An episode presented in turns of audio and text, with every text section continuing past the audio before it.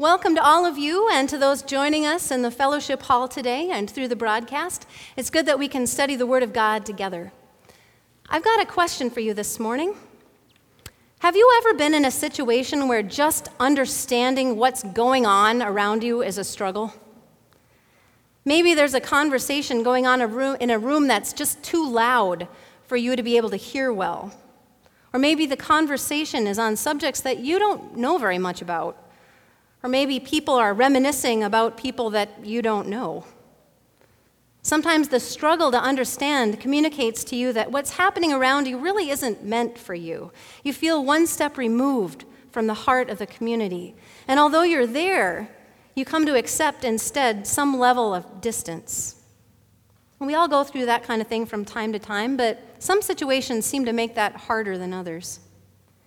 When I was in French speaking West Africa, I was exposed to about 60 different languages, and it took so much brain power just to figure out what was going on every single moment of every day that it just physically exhausted me.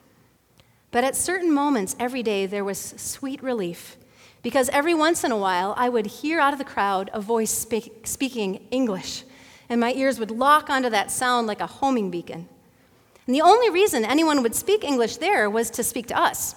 So when I heard my language, I knew that message was for me. And it was such a relief to stop trying so hard to just understand. It was such a gift that I could receive that message in rest and then act on it in confidence, trusting that it was meant for me and that I understood it. It's almost silly how much joy it brought me in those moments. The scripture lesson that we read all together today is about the joy of something God did on Pentecost so that we might understand. At this festival, people had gathered from all over the world, and it was at that time that God decided to send his Holy Spirit. And if God had just empowered the disciples to speak this message about Jesus in Hebrew or Aramaic, everyone who was gathered there would have understood it. These people were in Jerusalem either to worship or to trade. So they would know all those languages, but God knew it wasn't just enough for them to understand the words. Instead, in this moment, the Holy Spirit empowered the disciples to speak this language in the native language of every person there. The message cut through the crowd in the sweet relief of their own language. God's message that was being communicated, not only in what was said, but how it was being said was that Jesus didn't just come for the Hebrew people, but for you, for your people, for your family, your culture, your heart. This is a message that is meant for you to hear. That's what Pentecost was all about. The personal love of God in Jesus Christ applied to you. As 1 Corinthians 2:12 says, "But we have received is not the spirit of the world, but the spirit who is from God, so that we may understand what God has freely given us." This message is personal. Pentecost is often called the birthday of the church because from this day on, things look very different as people come to understand what Jesus' sacrifice means for us. And the Holy Spirit communicated this, not just in how he did it with this personal touch of language, but also through when he did it. For a long time, it didn't occur to me to wonder why God chose to send his Holy Spirit on this particular day. After Jesus rose, he was with his disciples for 40 days before his ascension, and that made sense to me because 40 is a biblical number of completion. Think about how many times you've heard that number 40 in the Bible 40 days and nights, 40 days of testing, 40 years of wandering. So, 40 days after his resurrection, Jesus ascended to his rightful place as Lord. And Jesus told his disciples that he would send the Holy Spirit for the next step of the mission. Jesus said in John 16, I have much more to say to you, more than you can now bear. But when he, the Spirit of truth, comes, he will guide you into all the truth. So the disciples knew that the story wasn't over, that Jesus would continue to guide us through the Holy Spirit. But why the wait? Why wasn't the Holy Spirit sent immediately when Jesus ascended? Why wait for the Pentecost? The more I study the Word of God, the more I see that when God acts to fulfill His promises, His timing is not random. There's a reason for it that points us toward His truth. So, what is God telling us by waiting for this harvest festival to send His Holy Spirit? This holiday is either called Pentecost, which means 50th, or Shavuot in Hebrew, which means weeks. And it's called that because it celebrated seven weeks and a day from the first thing that's harvested. Seven weeks is 49 days plus one equals 50. It was celebrated on the 50th day. And the countdown to the 50th day started with the offering of the first fruits of the harvest. And the 50 days range from the first day of the harvest until the last. And since crops ripen at different times in different places, celebrations originally took place on different dates. But when things were centralized in the temple in Jerusalem, the date became fixed for the first fruits offering to be done on the second day of the Passover festival. We learn about this in Leviticus 23. It says, The Lord said to Moses, Speak to the Israelites and say to them, When you enter the land I'm going to give you, and you reap its harvest, Bring to the priest a sheaf of the first grain you harvest. He is to wave the sheaf before the Lord, so it will be accepted on your behalf. The priest is to wave it on the day after the Sabbath. Now, the Jewish Sabbath was celebrated from sundown on Friday until sundown on Saturday. So, what's the day after the Sabbath? What comes after sundown on Saturday? Sunday morning. Sunday was the day the first of the new harvest was to be celebrated. So hold on to that for a moment. We'll come back to that. If you're a gardener at all, you know that there's a lot that happens from the first thing that you harvest to the last thing that you harvest in a growing season. There's a lot of work in between. And on the 50th, at the end, this is how God commanded them to celebrate the Pentecost. In Leviticus 23 21 through 22. On that same day, you are to proclaim a sacred assembly and do no regular work.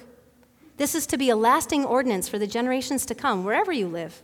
When you reap the harvest of your land, do not reap to the very edges of your field or gather the gleanings of your harvest. Leave them for the poor and for the foreigner residing among you. I am the Lord your God. How God wants to be honored here says a lot about who he is and his relationship with us. We see, first of all, he wants us to celebrate by resting, do no regular work. When we rest from our labors, we show that we know we're dependent on him to provide the growth. Did you know that God wants you to honor him by resting? It's called Sabbath practice, it's one of the Ten Commandments. Do you honor God? Do you trust him enough to simply rest? Or deep down, do you feel that everything really is up to you? Pentecost, after a season of hard work, is celebrated with intentional rest. It's a time for laying down our striving instead to receive from God. And for most of us, it's in those times of rest that we can best hear and receive what God is communicating to us. We celebrate by resting and putting our trust in God's timing and provision for the harvest.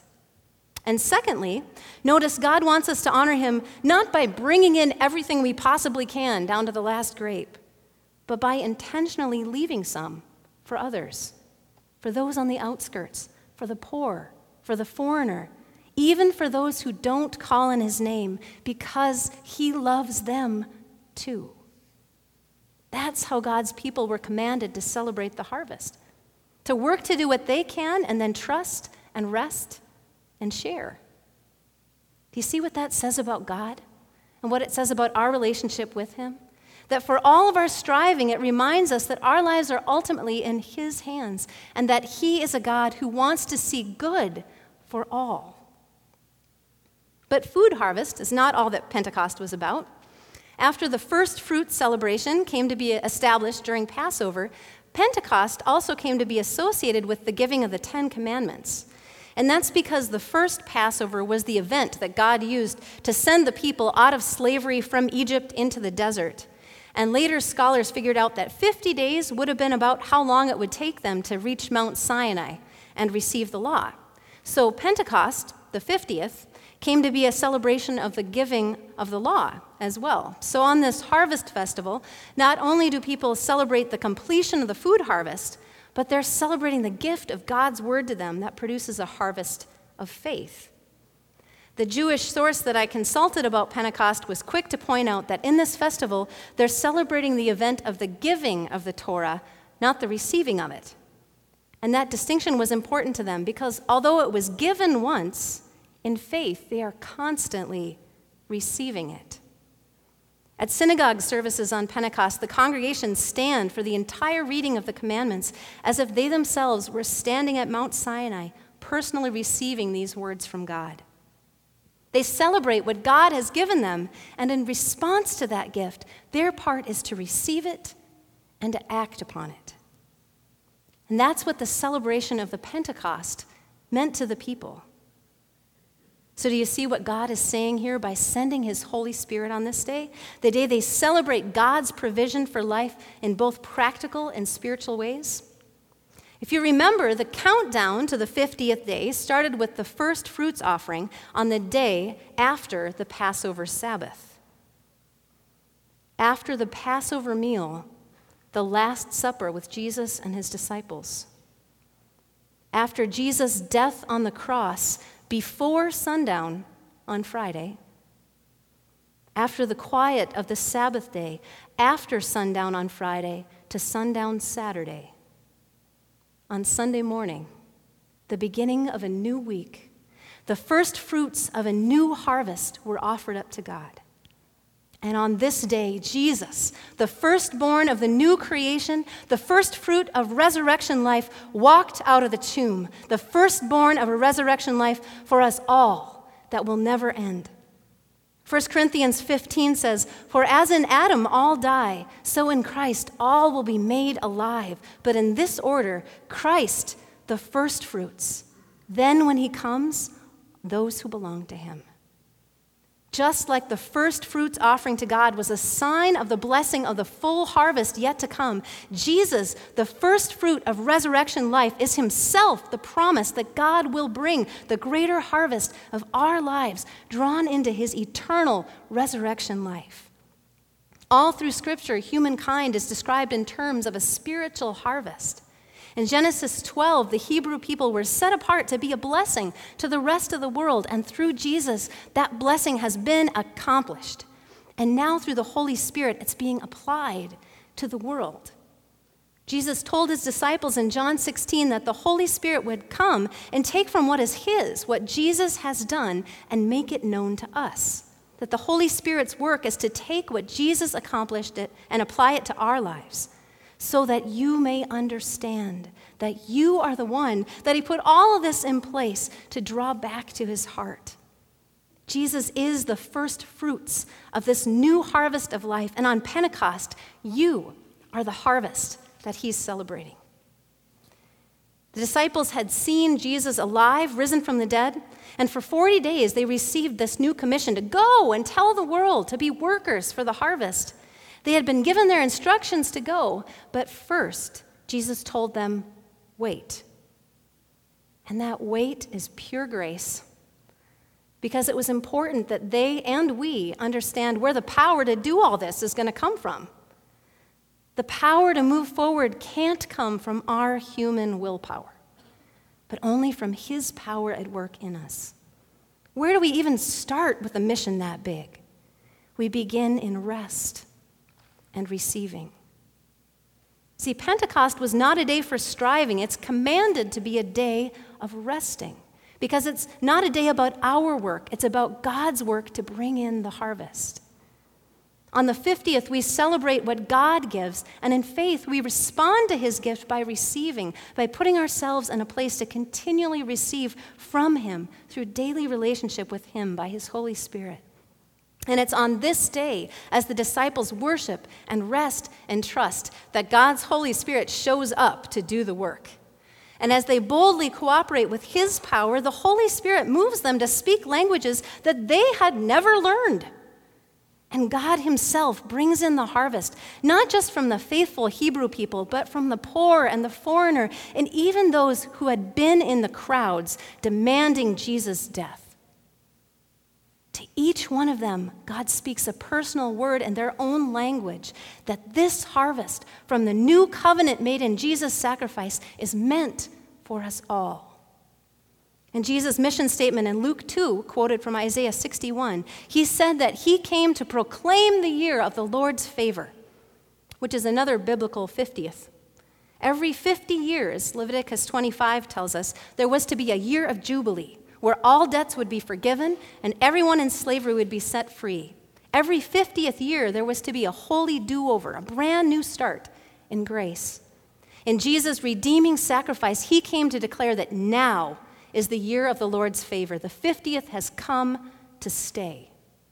So on the 50th, the Pentecost, the Holy Spirit, reaching out in every language, showed that all the world was to be included in this jubilee, this forgiveness, this freedom, this new start, an eternal relationship with God through Jesus' work alone.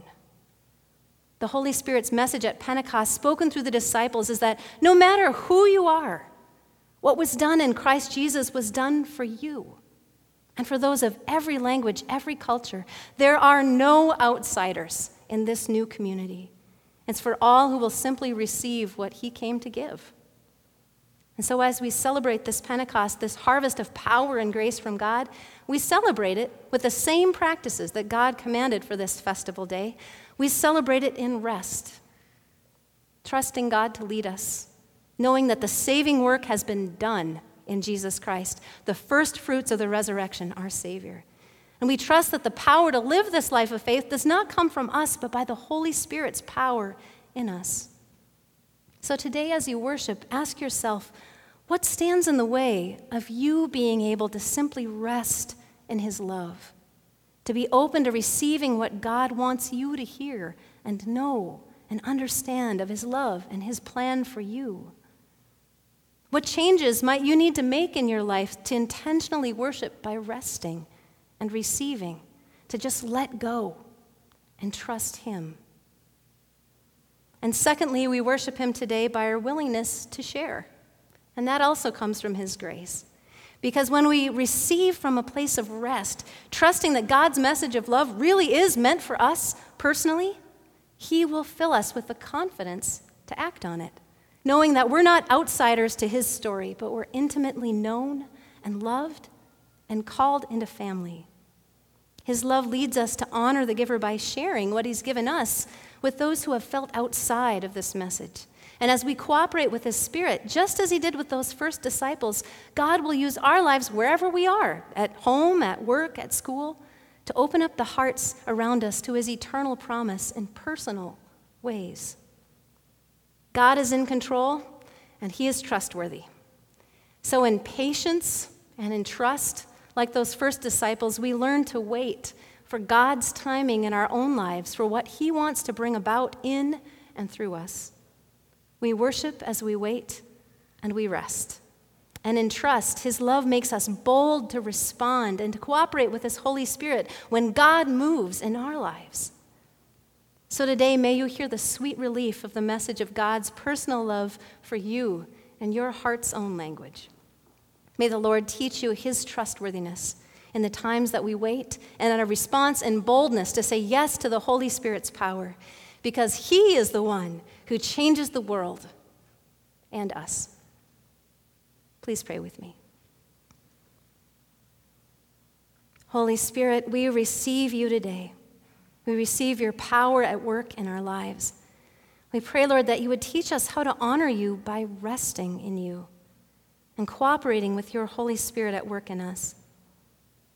Teach us, Lord, that we may understand how much you love us and how you want to use our lives to share the power and the calling of your love. We thank you, Lord, that in your resurrection, you are the first fruits of eternal life and the promise of what is to come, and that you, God, are faithful to bring the completion of that harvest in us. Lord, help us to want what you want and love like you love in this world. Lord, reign in us. In Jesus' name we pray. Amen.